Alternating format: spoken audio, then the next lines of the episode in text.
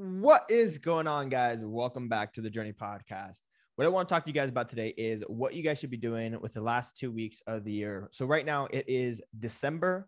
We are about to go into twenty twenty-two. And uh, this is a topic that we've been talking about inside of our group with P T B I, what you should be focusing on as a fitness coach in the last two weeks of the year. So one thing I will say is that, you know, you should be pushing hard all the way until the end, but the last two weeks, personally, I think is a fair time to take a step back and just look back at the entire year and look at all the growth that you've made since the start of the year, since January first. And what I usually say is, you know, if you're starting your business in December and, or if you are, yeah, I guess if you're just starting your business, the likelihood of you hitting your first ten K months in the last two weeks of the year is, is not likely.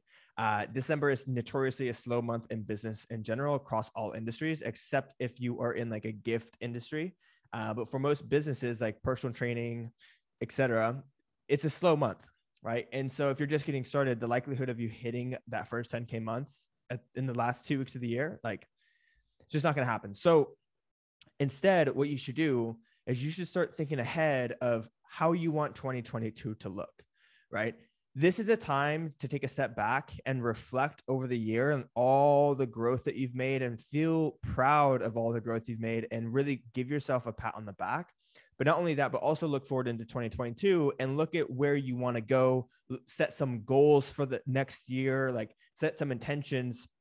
I, I kept saying this in the group, and I, you know, I said this multiple times already, and the likelihood of you hitting a ten K month in the last two months of the year or last two weeks of the year is not likely, but the likelihood of you hitting a ten K month in twenty twenty-two is extremely likely. Like that is very, very likely. And so what I say is start shifting your gears towards your growth into twenty twenty-two.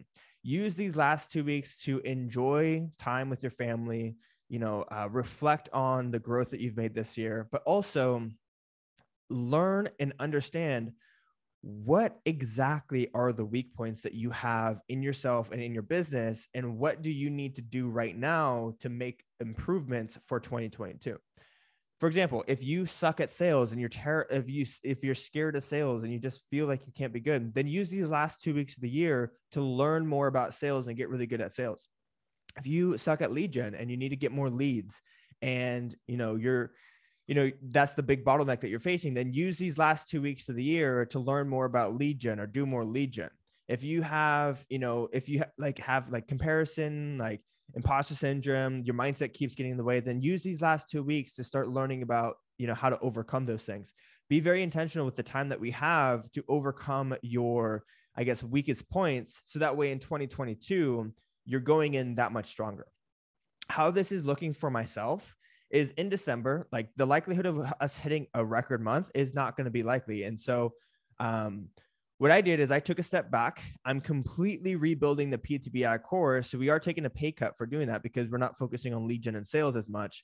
We're completely rebuilding the P T B I course. So that way in twenty twenty-two, we're that much stronger of the of a competition. And so what I want you guys to do for the last two weeks of the year is think about, what are your weakest points right now that if you were to fix those points, you would be a stronger businesswoman or businessman. Your, your business would just be stronger. What can you do right now to make improvements on those weak points? And what goals do you want to set for twenty twenty-two? What goals are you going to work towards and start putting in the work right now for twenty twenty-two? That's what I leave you guys with, uh, some food for thought. Make sure you write down what your thoughts are. Um, and we'll go from there. So wish everyone luck. Happy holidays, everyone. And we'll talk to you guys soon. Peace.